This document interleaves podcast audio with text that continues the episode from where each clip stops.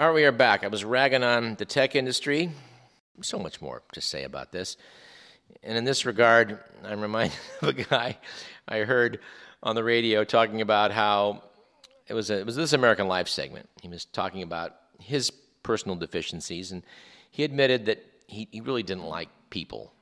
And um, he added, though, that this is why he had a problem with racists he noted that there are so many reasons to dislike people, and they're going to go with color. And there's so many reasons to dislike what tech is doing to us. And, and yes, of course, it makes our life better. Of course, it does these wonderful things. And it, there's no denying that we're putting up with some of this nonsense because of the wonderful things the internet can do for us. On the other hand, when they ground all of the Delta Airlines flights around the world for mysterious reasons having to do with their computers, you start to wonder. And I had a friend of mine talk to me recently about going for a ride up to Yosemite with a seven year old. Actually, I could mention his name. He was formerly almost a regular on this program when we first started. It was Dr. Tony Held, formerly of UC Davis. Dr. Tony mentioned uh, this trip where he went up to go visit one of, what, one of what is surely one of the most beautiful spots in California, if, if not the world. They went along with a seven year old, at least a seven year old was in the back of the car, watching a Disney, Disney movie. He apparently watched the same Disney movie four times, and when they got to Yosemite, the site of this great, you know, magnificent, magnificent natural scenery, he had no interest. He wanted to keep watching the movies. Now we can't really blame on the tech industry because this is this is motion picture, this is television, this is a combination. But putting it in your car, um, I don't know. The evidence seems to be mounting that the youth of this country I don't mean just seven year olds, I mean college, college students, appear to be a little bit overexposed to such high tech media. Tony was um, lamenting with me uh, his impression, which certainly dovetailed with mine, that the millennials of today, the, the, or the computer generation, the, the, the youth of today, I guess you'd say, that have been you know brought up with the internet, appear to have some notable deficiencies. They t- tend to be very narrow minded in their thinking, and things are very simple to them. And if you don't agree with them, well, then you're just a jerk, which is not what you expect from university students. Can we blame the web for this? Well, not entirely. It has to do with their education. But I take the position there's something malevolent about what the internet has done, what, what web access has done. And um, supporting that view is a little piece here from the Los Angeles Times, author James Campbell, took a look at what I'm talking about here and asks, are, you know, if Americans are losing our connection to the outdoors. Campbell notes, I don't know what his age was, that as a boy I, I wandered the woods and fields unsupervised from morning till dark, an experience I would share with Mr. Campbell. But today, according to studies, many children spend less than 30 minutes per week playing outside, and as many as seven hours a day glued to TV screens, iPads, and video games. And unfortunately, their parents are not much better. Adults pass 93% of their lives inside buildings or vehicles. In fact, said Campbell, researchers say a growing number of Americans suffer from biophobia, a fear of the natural world. In children, especially, a mere flock of noisy birds or a strong wind can produce surges of anxiety triggering the same fight or flight response that evolved to protect us against deadly threats like lions. I don't know about you, but I find this pretty terrifying. And how about this little item from uh, the Sacramento Bee? And yes, we still read the Sacramento Bee because, well, we're still based out of the Sacramento area, and the Bee is a good paper. Of course, in this case, they're reprinting an article by Tara Bahrampour from the Washington Post, but I'll take it. Um, the headline is Many millennials say meh about sex, wondering if an app might do. The caption on the photograph accompanying the article says Alexandra Wolf says she's, she's a virgin who's too busy for sex. The student at George Washington University says she just doesn't have time for hookup culture. Anyway, in the article, they note that a study published last Tuesday in the journal Archives of Sexual Behavior finds that younger millennials those born in the 1990s, are more than twice as likely to be sexually inactive in their early 20s than the previous generation, and more likely even than older millennials were at the same time. recent research also shows that overall, millennials, people born between the early 1980s and 2000, have fewer sexual partners than the baby boomers and Generation X immediately preceding them. The piece goes on to note that delaying sex is not necessarily bad, according to experts. They say that being intentional about when to have sex can lead to stronger relationships in the long run. But some experts are concerned that the drop off reflects the difficulty some young people are having in forming deep romantic connections. They cite possible negative reasons for putting off sex, including pressure to succeed, social lives increasingly conducted on screen, unrealistic expectations of physical perfection encouraged by dating apps, and wariness over date rape. The article goes on to note that millennials have been called the most cautious generation. They're the first to grow up with car seats and bike helmets, the first not to be allowed to walk to school or go to the playground alone. They note that this sense of caution sometimes manifests itself as a heightened awareness of emotional pitfalls.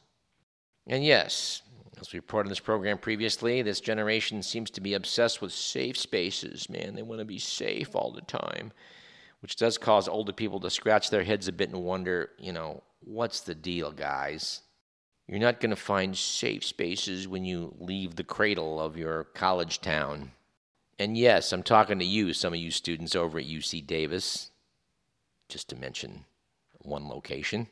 Now, I have to confess, I'm not as familiar with the student population of the college town where we're still heard locally on the radio, KZFR up in Chico, to note. But we've been planning to do a uh, field trip up there for some time, and Mr. Miller and I are going to try and do that let's just say, the month and a half to come. All right, that's something we've been talking about, beating a dead horse on, I think. Uh, anyway, let's not beat a dead horse on this, but we it's, it's an ongoing concern of ours, and we're going to keep talking about it. Let's talk about some other perennial favorites of Radio Parallax, shall we? But I have to admit, the first topic here isn't exactly off the subject we've been just talking about. But according to the New York Times, we'll call this stat one of the day. According to the New York Times, on the average, children now get their first smartphones at around age 10. This is down from age 12 in 2012, according to the research firm Influential Central. And yes, I find that a terrifying statistic, which, which I'm somewhat sorry to note dovetails quite well with what I'm going to call statistic number two for today's program, which is that according to Vox.com, more millennials recognize Pikachu than they do Vice President Joe Biden. Yes, folks, when shown images, 98% of millennials polled were able to identify the yellow Pokemon character. 61% recognized the vice president. All right, and what I'm going to call statistic number three, which is equally disturbing, is that two thirds of Americans cannot pass a basic financial literacy quiz. We talked about uh, this very topic, I think, last year with. Um, local financial maven Bob Dunham, or just he's just a guy from the neighborhood who knows a little bit about this subject. We talked about you know, things like the ignorance people have about compounding interest. And um, Fortune.com, an article by Madeline Farber, started out with the following Quick, if you take out a $1,000 loan that has a 20% rate, how much do you owe in your first year of interest? Well, the answer, of course, is $200. But if you got that wrong, you're not alone. Indeed, as I just said, nearly two thirds of Americans can't pass a basic financial literacy quiz. This comes from a study by the FINRA, which I don't know what that stands for, Investor Education Foundation. But the people at FINRA, but I guess the people at FINRA noted that greater awareness of financial issues was supposed to be one of the silver linings of the financial crisis, but the percentage of Americans able to pass FINRA's five question test fell to 37% last year, down from 42% in 2009. Apparently, the message about the dangers of debt and importance of other financial issues didn't get across. We think this is a pretty sad commentary that uh, we teach people algebra, supposedly, in, uh, in high school, and we don't teach them how to calculate how much they're going to owe on uh, money that's borrowed. Now, some folks were able to figure that out pretty easily. but I think it's probably in spite of the efforts made by math teachers, not because of them. And we've said it before, and we'll say it again, even though this is one of the probably the most irritating statements that we make on this program on a regular basis in terms of listener responses. but the way they teach math in this country should be a felony. I was recently rereading some of the writings of uh, Richard Feynman.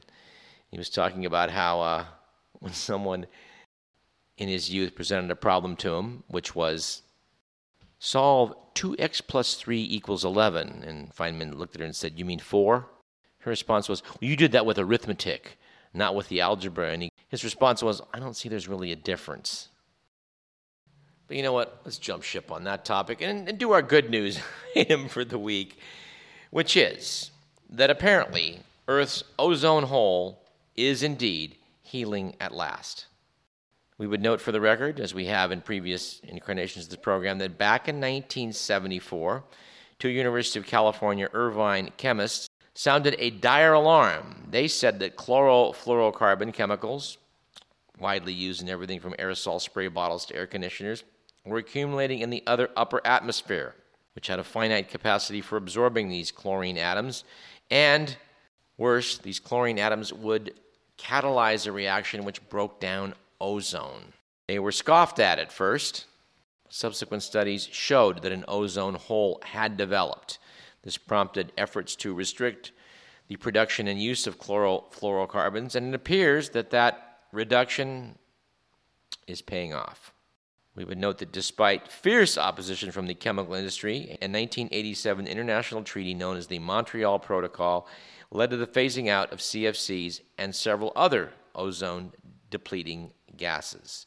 Now, there still is a hole in the ozone layer. It's especially notable in the southern hemisphere, I guess thanks to global circulation of air, but it isn't as bad as it used to be, which com- gives some people hope that we may be able to tackle large environmental problems. Well, one can hope so, but the CFC industry isn't quite as powerful as the petrochemical industry in general, which has been a little bit resistant to the notion that we need to do something about global warming, which, according to the paid spokesman for these people, it's just all a big hoax. Donald Trump thinks it's a hoax. In fact, so did I think just about everybody running for the Republican nomination, which is sad. But um, this is all good news for people worried about getting skin cancer down in Australia, which was, uh, as we as we mentioned, uh, suffering worse from this in the Northern Hemisphere. And uh, we're going to have to bring our Australian correspondent Pamela Taylor back on to talk necessarily not necessarily about that, but about this Australia-related item, which kind of whooped me upside the head. Apparently, GPS is no longer working properly in Australia. This is because tectonic movements have pushed the entire continent about five feet north of where it was 20 years ago. But that change is not registered on the GPS because satellite navigation system systems rely on fixed lines of longitude and latitude. Now, reportedly, in some cases, Australian drivers trying to obey directions given out by their smartphones have been told to drive into walls or onto sidewalks. Scientists are now trying to recalibrate Australia's place on the Earth's surface, and they say they can develop an algorithm that will keep GPS up to date, even though Australia is sliding northward at a rate of nearly three inches a year. And no, Mr. Miller, the continent is not trying to flee the ozone hole.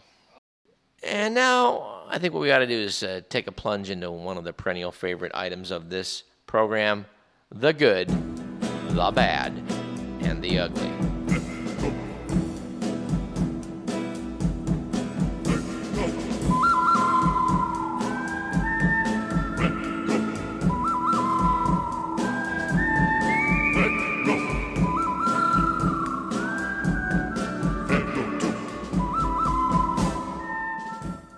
According to the Week magazine, it was a good week just this last week for safety nets after an American skydiver, Luke Aikins, completed the first ever successful skydive without a parachute.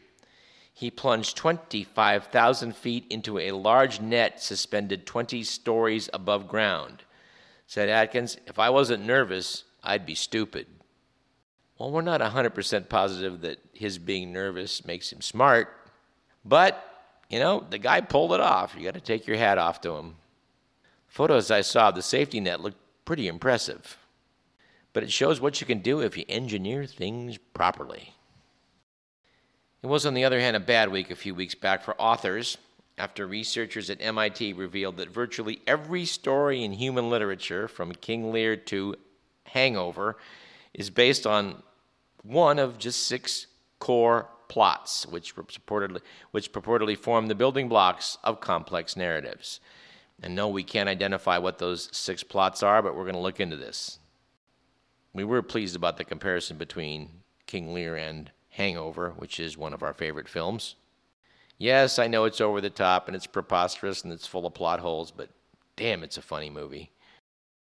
All right, and it was, we'd have to say, an ugly week last week for wise choices with the news that a Michigan woman attending a court ordered class on smart decision making got arrested while trying to escape through the ceiling of the courthouse women's room.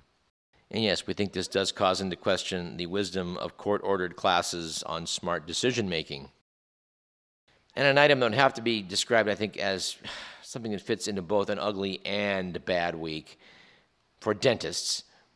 The federal government last week apparently dropped its decades old recommendation on flossing daily, pointing to, quote, very weak, very unreliable evidence that it helps prevent tooth decay. I just have to pause here and say if you use dental tape, which is even better than dental floss, or dental floss after you've brushed your teeth, it seems you will discover that there are generally little pockets of debris which that tape or floss helps remove. How can it be good to leave that there? Now, Mr. Miller disagrees with me on this one. He's noted that he's never had a cavity in years and doesn't think there's any advantage to using dental floss. And maybe we have to split hairs on this one. I, I do note that dental floss does not appear to be all that effective in removing stuff that's down between your teeth, but dental tape does. Big difference between the two. Perhaps. But I've never heard a dentist say that, you know, using a water pick was not a good idea. And uh, I don't know, for me, dental tape is somewhere between a water pick and brushing. It seems to me that it should be a part of a conscientiously applied program of oral hygiene, which was the phrase they used to use for Dentyne gum, which was pretty much shown by Ralph Nader and others to be no better than any other kind of gum for keeping your teeth clean. But no, I think this, this, this is idiotic advice. On first blush, this is idiotic advice. And it's not the first time you, dear listener, have been given idiotic advice about hygiene of your head, let's just say. You've been told for years, and I know you've been told for years, that you should never go inside your ears and clean them with a Q tip.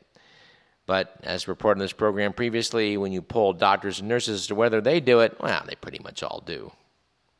And I'm going to get my soapbox one more time to note that having cleaned out probably 3,000 ears and in 95 plus percent of the cases, these are from people who believe this nonsense that they should never clean their ears. Well, the consequence was their ears filled up with wax. In some cases, their ears filled up with wax and they couldn't hear right for weeks. In many cases, I mean, in many cases, they couldn't hear right for months because their ears were plugged up with wax, which I cleaned out for them. Yes, I have seen people get into trouble by shoving stuff into their ears in my 30 plus years in medicine. I've seen it, I don't know, a dozen times. So when I've cleaned out 3,000 ears by comparison, I have to say that the blanket advice that you should never clean out your ears is insane. We'll let it go at that today. We need to take a break here, but I don't want to end on that. What else we got here? Well, we're not following the Olympics very closely because, well, we just can't. We're a weekly radio show, but perhaps you are. I did note with some amusement that uh, the eight man crew was being prominently shown on national television. I think because of the special on public television based on the book The Boys on the Boat, got people interested in Eight Man Crew. That was not a bad special and not a bad book. I do note that our connection to the 36 Olympics, my neighbor John Lissack, who will, let's wish him happy birthday, will be 102 on Sunday. talk to us about his uh, his experiences in the Berlin Olympics, those same 1936 Olympics. Uh, John did not have the support that the University of Washington team did. And uh, believe it or not, he went all the way to Germany, was not able to bring his equipment with him. The Germans then supplied him with equipment, which was not what he was used to, and I think contributed to his inability to medal. But you know, finishing seventh in the Olympics ain't a bad thing. And good God, being on the Olympic team. But they did point out in both the book and the special that, you know, the Germans, uh, contrary to anybody's ability to understand, took the number one seeded team, the Americans, and the number two seeded team, the British, and gave them crappy lanes. It turned out the favored lanes were given, oddly enough, to Germany and Italy, the two Axis powers. In spite of that fact, the Americans were able to win the gold, uh, you know, but the deck had been stacked against them as the deck had been stacked against John. But anyway, we'll try and talk more about the Olympics, a little bit about them, and, and we should probably have John come back on uh, because you know we we have gone for the octogenarians and nonagenarians um, on this program on a regular basis because there's so much you can learn from someone who's 80 and 90, and we dare say someone who's a centenarian, someone who's 102 has got something to tell you as well. But uh, let's take a short break. This is Radio Parallax. I'm Douglas Everett. We'll have more to talk about in segment three, so don't go away.